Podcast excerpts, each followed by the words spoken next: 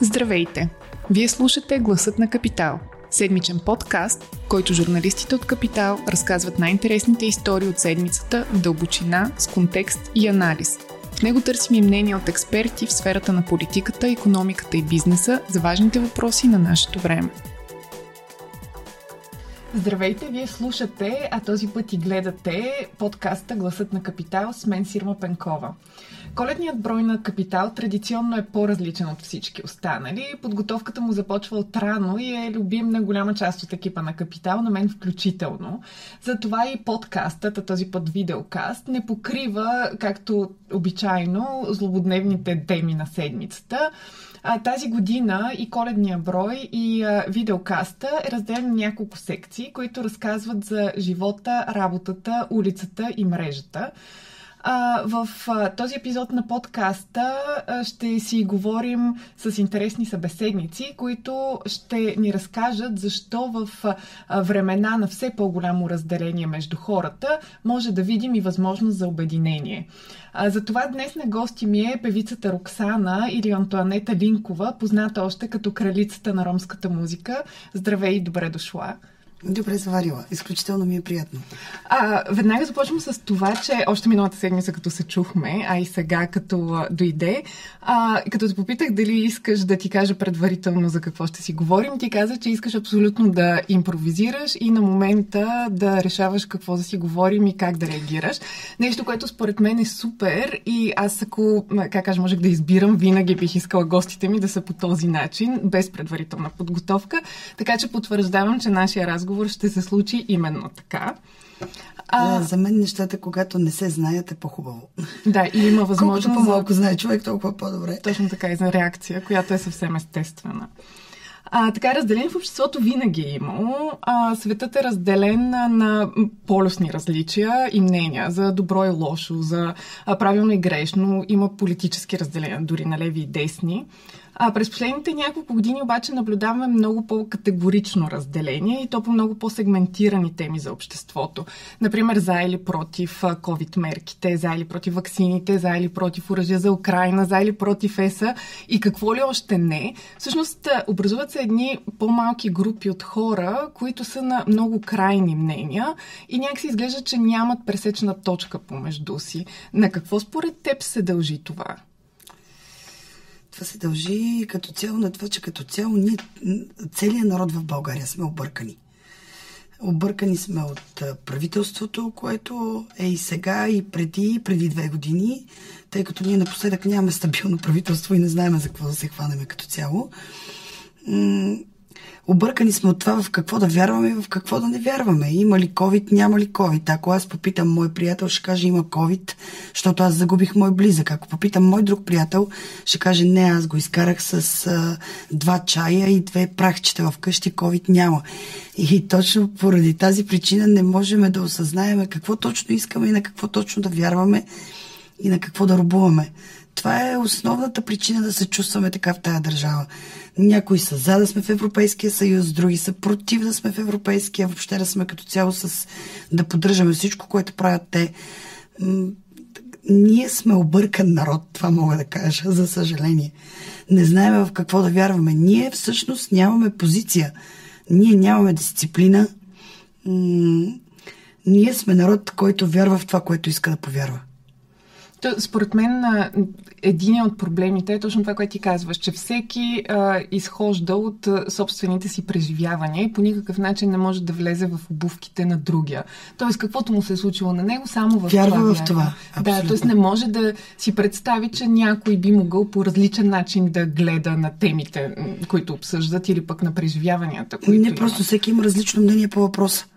А за да имаме едно мнение, ние трябва да сме много дисциплинирани и да имаме заедно да тръгнем по тая пътека да извървим. Както, примерно, къде да речем, в Китай бяха дисциплинирани, за да излязат по-бързо от ковида въпреки че избухнаха в доста държави, доста размирици имаше в много държави, не е било само при нас. Даже мога да кажа, че ние сме а, нация, която не знае какво иска, но пък сме кротки не сме толкова избухливи. А, не правиме чак такива сериозни поражения, каквито съм видяла навън, че се правят. Но като цяло, ако сме малко по... А, може би това е темата, нали, по която говорим днес, ако сме малко по-единни, нещата ще ни се случат. Добре, как може да се случи това? Ами много сложно. Някой ли трябва да дойде и да ни обедини? Ние ли трябва по някакъв начин да си променим а, възгледите за и двете. И двете. На нас наистина липсва човек, който да се появи на фона на цялата тая картина изобщо в България. Някой, на който да повярваме, което че ни е много трудно, но нали, живи хора сме, е нормално да се доверим по някакъв начин, защото искаме промяна, защото искаме по-добро бъдеще за децата си. Нали, то това са приказки, които са го говорили и моите родители, на моите родители, родителите. Всеки иска по-добро бъдеще за децата им но като цяло може би и двете трябва ни хем човек, който да застане и да, да покаже, че е справедлив и че ще направи много неща за народа си и всъщност като казва, че ще ги направи да ги направи, хем трябва ние самите да се обединим и да повярваме. Ето случая с изгубения Сашко в Перник. Толкова много хора се обединиха в едно. Това е гордост, това е Нещо, което аз съм се разплакала няколко пъти. И аз не съм спала няколко дни заради това дете, като всеки един български гражданин. Така че, ето, можем да бъдем единни в определени неща, ако сме във всичко така и вярваме в едно нещо и спрем да говорим един е такъв, другия е такъв, а всички сме едно, нещата ще се променят. А, добре, има ли според теб място, понеже няколко пъти спомена да вярваме, има ли според теб място вярата в политиката? От моя гледна точка, да, защото аз съм много вярващ човек и вярвам единствено и само в Бога. Оповавам на Него, вървя по Неговия път и правя това, което си мисля, че е за добре. Но не мога да накарам останалите да мислят така. Вярата е нещо много силно. Ако имаме всички вяра, че ще стигнем далеч и че ще постигнем големи неща, ние ще постигнем големи неща. Човек е голям толкова, колкото са му големи мечтите. Така че вярата за мен е да я има, но не знам за хората какво е. Имаше, а, наскоро имах един разговор, като каза мечти, а, с а, той един а, български дизайнер, който ми каза, аз нямам мечти, аз имам цели искам да си преследвам целите, защото мечтите ме вкарват в едно романтично настроение, което ме разфокусира от целите, които съм си поставил. Е, много умно от негова страна, но това е пътя, по който той следва. Ето, разбираш ли, не можем всички да сме mm-hmm. еднакви.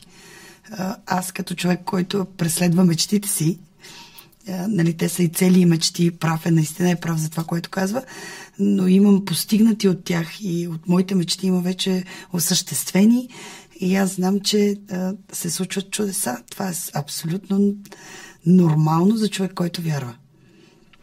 А, има едно от разделенията, което сме свикнали и как чуваме постоянно. Това е разделението между българи и роми.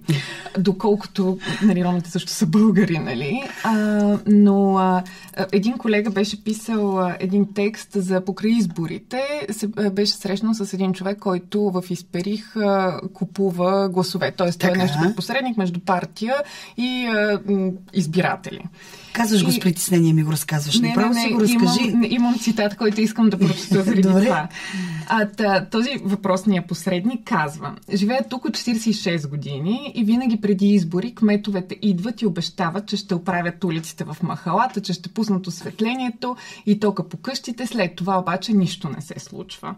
И след това продължава, при ромското мълцинство там задължително става с пари, защото на хората вече им омръзна. Аз когато говоря, говоря за ромското мълцинство. На тия хора им омръзва. Идва да ги агитират веднъж на 4 години. Е, кой си ти, някакъв милионер, утре си заминаваш, а аз оставам гладен. Добре. Какво е решението, за да се, да се промени това? За да се развали изобщо този порочен модел и практика? В да ромските младсинства изобщо... Да не гласуват решението. Да а, не гласуват. Тря... А не трябва ли все пак те да избират сами за кога? Да, Тоест да имат гражданска не, позиция? Не, мисълта ми беше следната. Да не гласуват с пари. Тоест да откажат, когато Абсолютно. им ги предлагат. Те трябва да ги изгонят от махалите. Тези хора не трябва да стъпват по махалите. Защото две кебабчета, две безалкохолни и дали пее аз или пее някой мой колега, няма никакво значение. Това е на 4 години един път. Биеме кючеците, точно по махленски казано. Ядеме кебабчетата, веселим се два часа и се прибираме. И след това е същото.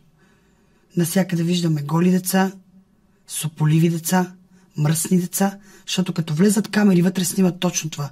Може да има 99 хубаво облечени деца, те ще снимат точно това. И винаги съм се чудила какво медията иска да покаже.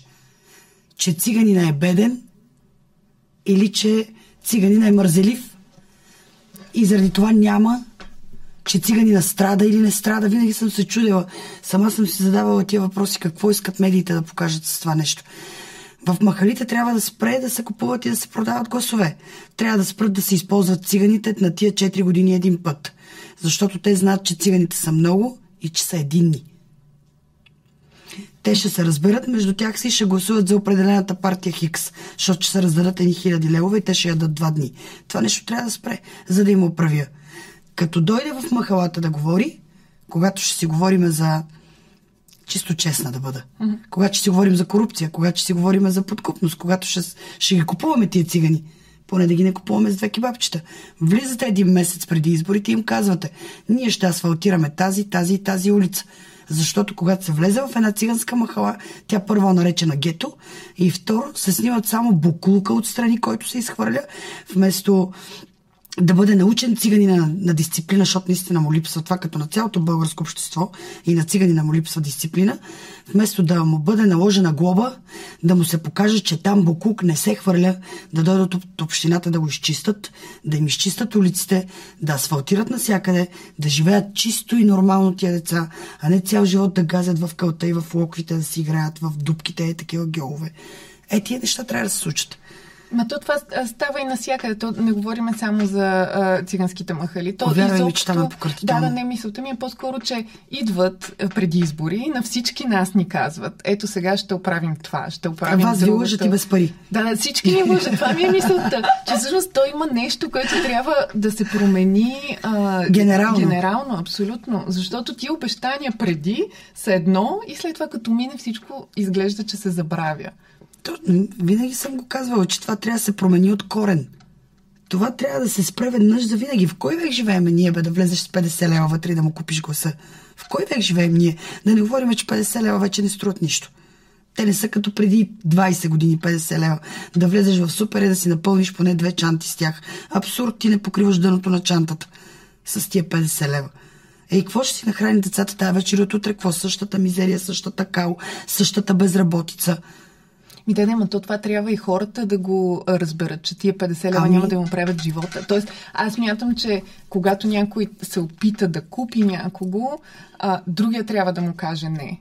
А не този Точно, да спре да, да се опитва Точно да това купува, казвам. Нали? Те трябва да бъдат гонени от махалите.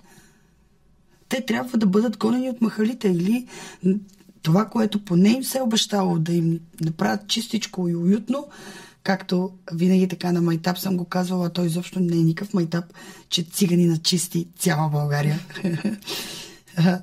да им помогнат да се почувстват и те нормални хора. И, и да спрем да говорим за тях като за хора втора и трета ръка, защото то не е така. Вече аз съм горда с а, ромската ни общност, защото ние имаме страшно много адвокати, доктори, медицински сестри. Стаха ми е учител. Това, между другото, са хубави примери, които трябва да се показват, според мен. Ми, разбира се, че трябва.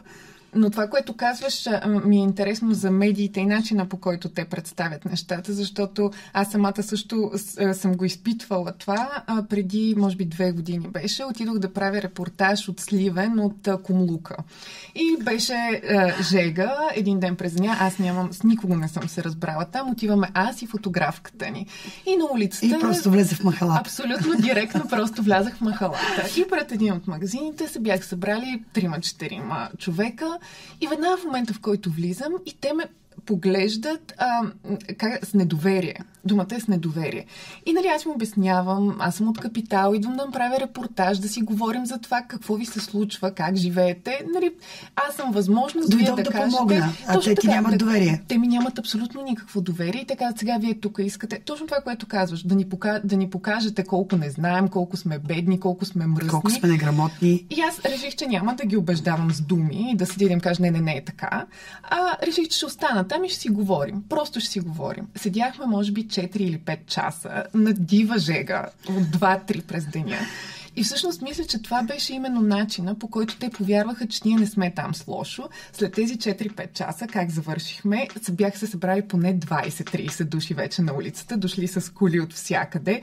Ние седяхме на тротуара, на едни гигантски вестници се беше нарязал всякакъв вид плод с а, безалкохолни. Тоест в един момент бяхме толкова добре приети, толкова радушно, но имаше действително а, един период от време, в който трябваше това доверие Абсолютно. да се. Те знаят, че ще влезе определен журналист в махалата, ще напълнат репортажа с бисери и тези бисери след това, чисто честно ще бъда с теб в момента откровенна, тези бисери ще влезат след това по най-култовите предавания и ще направят страшен рейтинг. Като ще се забавляваме и ще се смееме на техния гръб. А това е голата истина, повярвай ми. И винаги съм казвала, пръскаме по шевовете от рейтинг и от а, топ от 1 до 5 и вътре са само цигани, които ръсат бисери наляво и надясно. Дали говорят грамотно или неграмотно, дали си измислят някакви неща и си говорят през главата си, няма никакво значение. Ние от това правиме страшен рейтинг, защото на България и харесва цирка. България обича това. Ако ти си решила днес да ме покажеш в най-блестящата ми светлина, може би няма да им хареса. Може би трябваше да започнеш от, личния ми живот, защото там е каша в момента. И това ще го направи много по-култово и по-рейтингово. Докато те са свикнали аз да защитавам ромската общност, но със сигурност има хора, които ме обичат и ще чакат да видят точно какво съм казала. Доколкото до медиите какво точно не ми харесва в това, което правят, не ми харесва шапките, които поставят преди да започне предаването. Тия каруци, тия коне и mm. то буклук отстрани, тия дечица така голички, разхождащи се мръсни. Та шапка е много стара вече. Добре, защо добрите примери не могат да а, привличат рейтинг? Защото сме сирджийска държава. Ама защо? Ето, например... Ето, ако... Това е в цял свят, според мен. То не, е не може би наистина е така, обаче пък ако погледнем, а, много се харесват истории на успели българи в чужбина. Например, да. това са такива, които привличат отново хора рейтинг. Хората се опитват да се асоциират с тях и да си кажат, ето те са успели в чужбина, може би и ние можем да успеем, ето те ни представят добре в чуждите държави. Защо това се харесва, а не може, примерно, а, от ромската общност някого, някой циганин, който е успял да привлече вниманието на хората и да се хареса. Защото не се показва. Пример. Защото не се показва. Това не се показва. Нямаме интерес това да го покажем. А и като цяло, а, когато обичам да говоря истини, говорим истини и само истини. Ние имаме а, едни 10% от ромското общество, което наистина не подлежат на интеграция. Те си живеят в някакъв техен свят – който не можеш да ги изкараш оттам и не можеш, трудно ще го хванеш от а, а, пътя по който върви и да му кажеш, ела тук има светлина, ела тук има пътечка, по която да вървиш, стига да газиш в калта, има и по-хубав път. Но това за всички въжи. Да, ма то, трудно ще го изкараш. Има 10% хора, които Да, обаче, са когато няма и а, завършен първи клас, а, когато не се и грижи добре за себе си и не изглежда добре, тогава нещата стават все повече в негативния смисъл. И такъв, такива хора, много малко хора искат да ги виждат, без значение дали е по телевизията или е на улицата. И може би от тази гледна точка. Но вече живеем в 21 век, нещата се променят коренно, всички се променят коренно и циганите се промениха коренно. Да не говорим, че едни 70-80% от тях вече живеят в Европа нашите ромски деца вече говорят по пет езика навън, защото те са задължени да го правят. Там няма разлика между, ам, как да го нарека, между Майкъл и между а, Георги. Yeah. Там няма разлика. Там за всички децата са едно и се възпитават по един и същи начин. В чужбина расизъм няма. Там за расизъм те прибират, слагат ти белезниците където и да си където и да си, без значение, където и да си на улицата, на летището, в кафето, там за расизъм се вика полиция, ако някой се е отнесъл по такъв начин с теб. А, без значение даже дали е само цвета на кожата. А, да, по какъв признак? Без значение, да, без значение за какво става въпрос. Идва полицията, арестувате и те прибират за 24 часа, за там вече те си по тяхните наказания не. и така нататък. А, докато това в България още не се Това трябва и тук да се изкорени от корен, но силно се надявам, че с годините аз мисля, че една голяма част вече живеем добре. Не, просто си имаме бройки такива, които обичат да се закачат с хората, особено в, в, в, в в интернет пространството, навсякъде в мрежите. Има хора, които по цял ден седат и правят това. Те няма друго с какво да се занимават. Да, това отново, пак казвам, за всички въжи. Има от всякакви да. общности хора, които... А... Всич... Трябва да разберем, че всички сме хора. Като си говорим за обединение, и, и в доброто, и в лошото всички Абсолютно. сме хора. Има добри и лоши хора, както винаги съм казвала. Обичам да казвам, ам, лош певец няма. Има хубаво и лошо изпълнение. Добре, това, макар че не мога да пея, успях да го разбера. А, така, всяка година, още нещо съм си извадила, ООН е публикува проучване, което е наречено индекс на щастието сред държавите по света. Тази година първите места, както обикновено, се заемат от северни страни. Финландия на първо, Дания, Исландия, България на 85-то, като е между Непал и Либия. А индексът се изготвя на база БВП на глава от населението, социална грижа, здравеопазване, свобода да взимаш решения в каква посока да променя живота си, щедрост и други. А, всеки път, когато си говоря с а, познати приятели за това как се определя стабилността в една държава, какво прави атрактивна за живеене, а пък хората щастливи да, да се чувстват добре, а, стигаме до две основни неща здравеопазване и образование. Като два основни стълба, които ако са добре и наред, оттам нататък може да започнем да градим над тях и да ставаме все по-добре. Според теб, кои са основите на едно щастливо, здраво общество? Тези две прекрасни неща, които каза със сигурност и плюс това хората да са на работа и да имат спокойствие. Колкото и да не искаме да говорим за това, това е факт.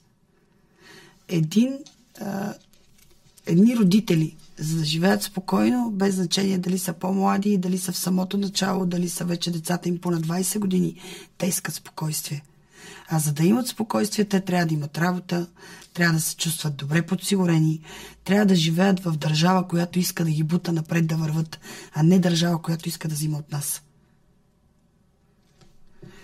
За това нещо а, самите хора трябва да се чувстват спокойни на мястото, което живеят трябва да знаят, че дори за да влязат в една банка, да си помогнат, точно в този момент имат нужда от дадени средства, от някакви парички, да не го правят принудително, а да го направят с кеф. Да кажат, че отидем от банката, ще вземем едни парички, ще си ги погасим след това и ще си свършим работа.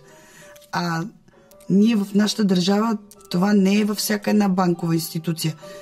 Имаме банки, които взимаш 2 лева, връщаш 7 което е Нали, хората имат това им неспокойствието. Първо не са на хубава работа, второ не взимат кой знае каква заплата, трето храната им е много скъпа, четвърто тока им е много скъп. Дрехите са абсолютно значи, най-скъпи от всичко това, което казах. А, за едно младо семейство с малки дечица, с бебенцата, тогава нещата са тройно по-скъпи и това създава неспокойство в тях. Без значение тя дали е завършила а, френската гимназия, дали е в а, Българския университет, а, дали е в Софийския университет, няма никакво значение къде е завършила. Тя е с, тя или той са завършили, са с професия, първо недооценена в тази държава, защото когато ти взимаш определена сума пари, не можеш да вземеш повече, защото това ни е капацитета в държавата, те това могат да й дадат. Или се съгласява с това, което могат те да й предложат в работата, или не започва работа. И ето така, нашите хора отиват без желание на работа. И винаги сме се чудили защо в чужбина всички ни посрещат с усмивка. Защото там са доволни от това, което получават. Там са доволни от живота си. Там са доволни въобще като цяло от а, всичко, което искат от тази държава, тя им се дава. Той им се дава.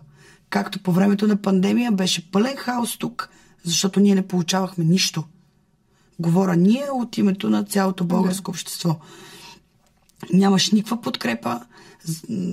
Напротив, нещата отиваха на по-зле, не на по-добре.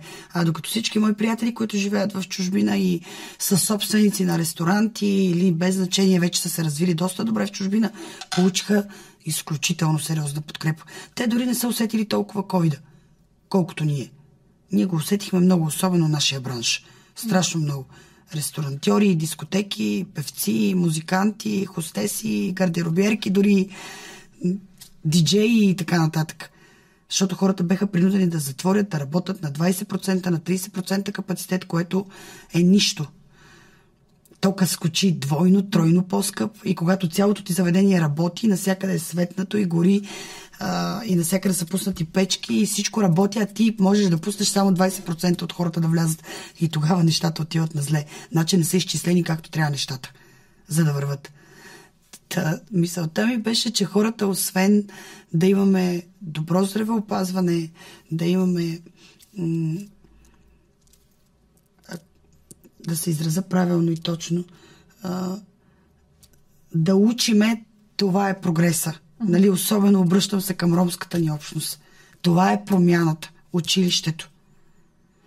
А, освен, че ние имаме едни от най-добрите училища, смело мога да го кажа в България, и че българина, за мен лично българина, е един от най-умните хора в света. Толкова сме талантливи и толкова сме можещи. Ние трябва да имаме подкрепата на тази държава за да можем да вървим напред. А не нашето българско дете да стане най-добрия математик и родителите му да се радват, че той замина за Америка. Защо да не е нашия български математик, а вече да работи за американците, примерно? И те, благодарение на неговия мозък и благодарение на неговия талант, да тупат милиони. Някъде в някаква дадена фирма. Това е убиващото в системата ни. Да, точно това, като казвам за двата стълба на образование и здравеопазване. Точно Образованието така. е абсолютно базата, защото когато ти го имаш и след това имаш достатъчно възможност да се развиваш и професионално, оттам нататък всичките тези проблеми с това да бъдеш купен, някой да те купи, ги няма. Защото ти имаш достатъчно сигурност, за да можеш сам да се грижиш за себе ако да не, не работиш за повече пари. Да. Рано или късно всички се продаваме, всички имаме цена. Така е въпрос. А, как да кажа, има, има една а, хубава мисъл, че а, само този, който не се продава, не може да бъде купен. Страхотно. Така че, да. А, добре, а, като си говорим за това какво може да се промени, ти си обикаляла много места, била си така в е. различни държави. Какво а, би взела от някоя държава като добър пример, който би искала да видиш тук в България? И то не говоря само за, не знам, по-хубави пътища или по-хубави сгради, а, включително и менталитет на хората. Точно това искам, да. Искам да станеме точно като както живеят в Европа. Хората там са усмихнати, спокойни, защото държавата им дава спокойствие. И това е генерално и глобално. Като говорим това, говорим за всичко, без да ги изреждаме едно по едно.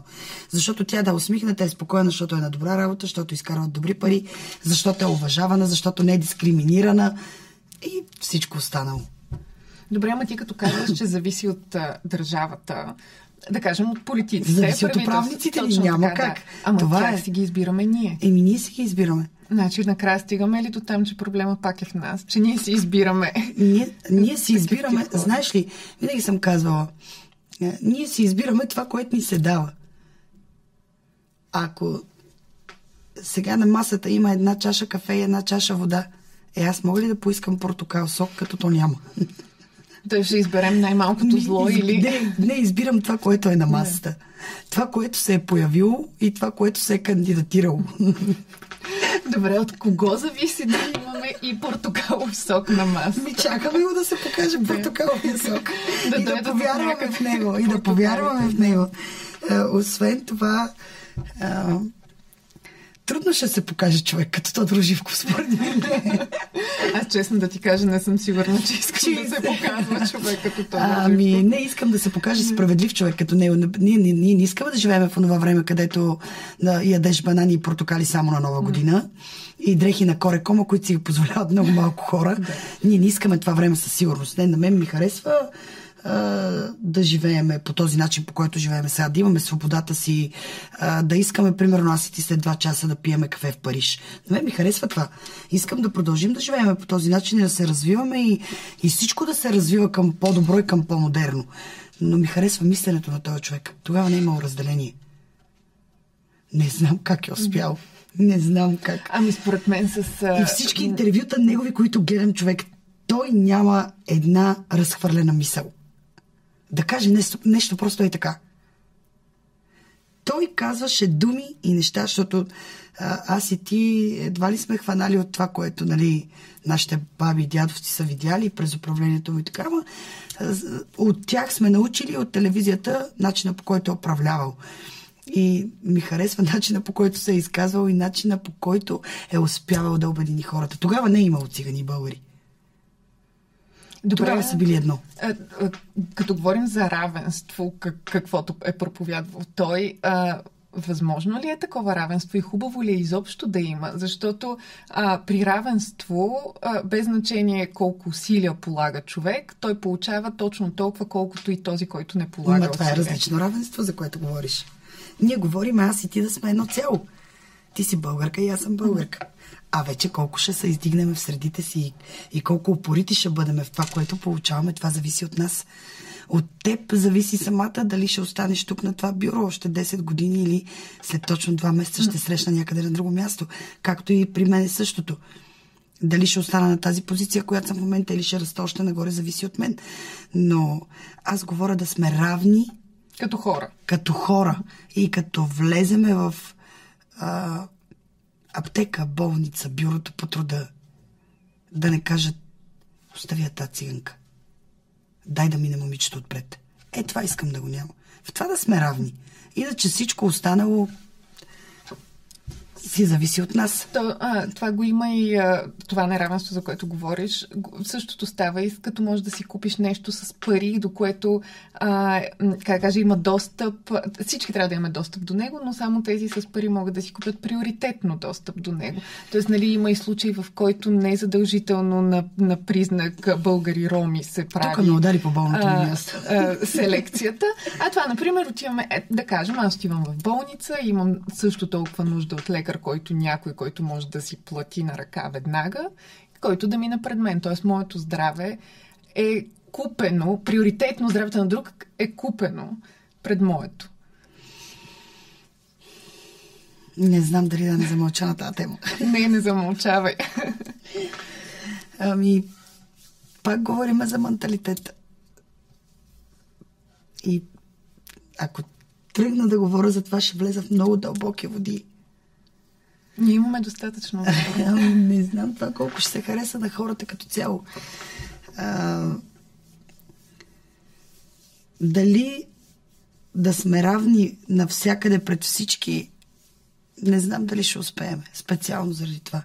И за да не, за да не се оплитам в неща, в които в момента ги мисли главата ми как да ги подреди и как да ги каже, ще кажа следното, че това отново идва от а, м- слабия бюджет на държавата ни.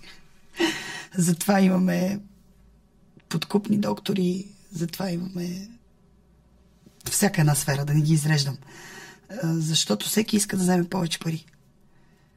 Но пък аз познавам и хора, които не продават работата си за нито един лев. И то специално в болниците. Адвокати такива познавам които са отказвали хиляди левове, за да изкарат някой от това, че е направил нещо лошо, каза ти си направил лошо, си понесеш наказанието. Виж, това е в света, има добри и лоши хора, аз като такива ги определям. Да не ги определям като алчни, защото живеем наистина в много бедна държава. Държава, в която наистина парите не ни стигат за нищо, абсолютно за нищо. И никой не го отваря това на проблем, никой не го говори това единствено, единственият човек, върху който скачаше държавата, това беше Бойко Борисов. Върху него се нахвърляха всички и говореха как не им стигат заплатите, как а, а, това им не изнася, как пътищата им не изнасят. Това е единственият човек, върху който се нахвърляха. И сега какво правим? Като кашата продължава и е същата. И пак няма пари, и пак няма хубави пътища, и пак няма работа за всички. И и всичко е същото. Нищо не се променя. Като да се върнем пак на кафето, водата и портокал. Чакаме за този сок портокал и идва това. Е. Имаме си кафе и вода. И ние с двете сега с теб трябва да изберем едно от двете. Ние нямаме друг избор. Така и нашия народ. Въпросът е, че а, имаше един момент, в който повярваха, че ще ни се случат чудеса, но не ни се случиха. Тогава видях някакво обединение. За кой момент? За момента, в който се появи господин Трифонов. Mm-hmm. Тогава видях наистина страшно много българи, които се хванаха за ръка. И къде дойде разочарованието след това? Това не мога да го коментирам, защото не знам какво се случи. Аз познавам този човек прекрасно. Той ми даде името, той е моят кръстник. Mm-hmm. Той ме показа на обществото.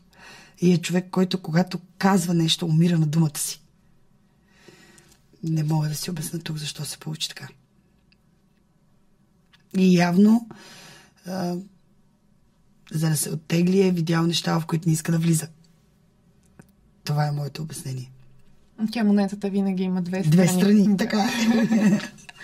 А, добре, да а, към края на разговора да навлезем, то не е точно а, музикална тема, но пък да минем през такъв пример. А, музиката, чрез нея имаш силата да влияеш на хората, така. да е. ги обединяваш, да им даваш някакъв вид съобщение, нещо, което искаш ти да им кажеш по твоя начин, чрез музика. И ти често застъпваш социални и обществени теми а, с музиката и с песните си. А, кое е едното нещо, което би искала да кажеш на обществото, така че то да доведе до някаква промяна в посока обединение, понеже това ни е темата на разговора? Какво бих искала да кажа за цялото общество? Бих казала така. Мили, прекрасни българи. А, българи като цяло се обръщам към цялата ни държава. Знаете ли, че аз съм човек, който е давал хиляди левове, за да се прибере от чужбина сега и на момента. Че най-любимото ми нещо е, като се прибера от участие, аз съм певица, която страшно много пее в цяла Европа. И пътува. Аз нямам търпение да си изхарча парите на българска земя. А, не харесвам нито една красива държава, освен моята си не ми е вкусна храната никъде, освен нашата българската. И така, по този начин мога да кажа още хиляди неща. Тоест, аз като една българка от ромски происход, много обичаща държавата си, искам да се обърна към цялото българско общество и да им кажа бъдете до всички хора, които имат нужда без значение дали е циганин, дали е влах, дали е кардараш, дали е турчин, без значение какъв е. Той е българин, щом живее в България, без значение етноса ми происхода му. Ако има нужда от помощ, помогни му. Научи го. Интегрирай го. Помогни му да порасне. Не го бутай в кълта. За да може утре, като един горд българин, да се изправиш и да кажеш аз го направих този циганин човек. Показах му как да се живее. Показах му откъде се отварят вратите, защото той не знае. Аз съм склонна дори да се обърна към Министерство на културата и да им кажа, че ние трябва да направим всичко възможно. Всички от тези деца, които нямат възможност да учат, защото наистина нямат пари, да им се отпуснат някакви средства. Аз заставам с цялото си аз за това нещо и ще помагам с каквото мога за да можем да дадем шанс на деца, които наистина имат талант, а ще си останат в махалата и в гетото. Затова, ако можем да бъдем едини в това и по-малко да, да бъдем обиждани, и по-малко да бъдем рогани, и по-малко да ме кара някой да се чувствам гост в държавата си. Аз не съм гост на тази държава. Тя е моята държава. Тя е държавата на децата ми. Тя е държавата на родителите ми. Тя е държавата на всички нас, българите, без значение от какъв происход сме. Затова, ако можем да си помагаме по някакъв начин, да ги накараме да се почувстват и те хора, като ги измъкнем от тази као, да ги потупаме по рамото и да им кажем, не сте прави. Тук букука не се хвърля. Да ги научим по някакъв начин. Тогава, може би, ще станат нещата по-красиви. Аз вярвам в доброто и вярвам, че това ще се случи защото ние имаме изключително добър народ и изключително състрадателен народ. Българина е човек, който е много съжалителен. Той рядко ще замине някой на пътя. Докато когато говориме за Европа и говориме за чужбина, им казваме само позитивните неща. Колко добре живеят, колко голяма заплата взимат, в какви пътища живеят. Да, там няма дискриминация, там, да, окей, но те са студени хора. Те са студени хора. Те, ние се радваме на това, че те ни се усмихват, защото те имат спокойствие, но те са търговци. И това има работата. Така че аз намирам българина за един от най-топлите хора въобще на Балканите. Можеш кадърен народ сме. Силно ще се надявам в такива... Сега идват хубави празници, коледа, аз винаги ставам много емоционална, когато дойде това време. Вярвам в чудесата и вярвам, че това ще се промени. И че България един ден ще бъде държава рай за всички. Силно се надявам. Да си имаме, според мен другото важно е да имаме повече доверие и на хората, и а, на държавата, на институциите, защото нещото, от което според мен страдаме много, това е а, циничността, с която гледаме на нещата. Абсолютно. Тоест, ние сме склонни повече да се присмеем, отколкото да повярваме, отново да се върнем на, на тази дума и да, и да ами, се доверим. Може би, може би правителството ни е накарало така да се смееме. Може би те ни научиха на този смях. Човек трябва да види какво остава зад гърба си. Нали хората казват, старите хора, каквото посееш, това жънеш. Може би това са посяли смях през всичките години. И ние свикнахме да се смеем. Затова аз много пъти съм казвала, не обвинявам българския народ в това, че няма вяра. Той трябва да има вяра, но той е научен на това. Да няма вяра. Защото е повярвал един милион пъти, един милион пъти е бил излъган. Така че силно се надявам това да се промени и да си чакаме вече сока от портокал.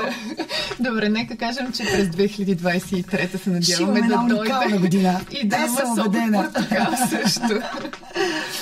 Добре, много ти благодаря за този разговор. Аз Беше ми изключително приятно. Весели празници пожелавам, бъдете живи и здрави. Ако този епизод ви е харесал и искате да слушате новите епизоди веднага, щом излязат, абонирайте се за гласът на Капитал в Apple Podcasts, Google Podcasts или Spotify. Обратна връзка може да ни изпращате на podcast.capital.bg или в познатите ви профили на Капитал във Facebook и Twitter. Музиката, която чувате в този подкаст е написана от композитора Петър Дундаков специално за Капитал. Аз съм Сирма Пенкова, а епизодът монтира Тихомир Колев.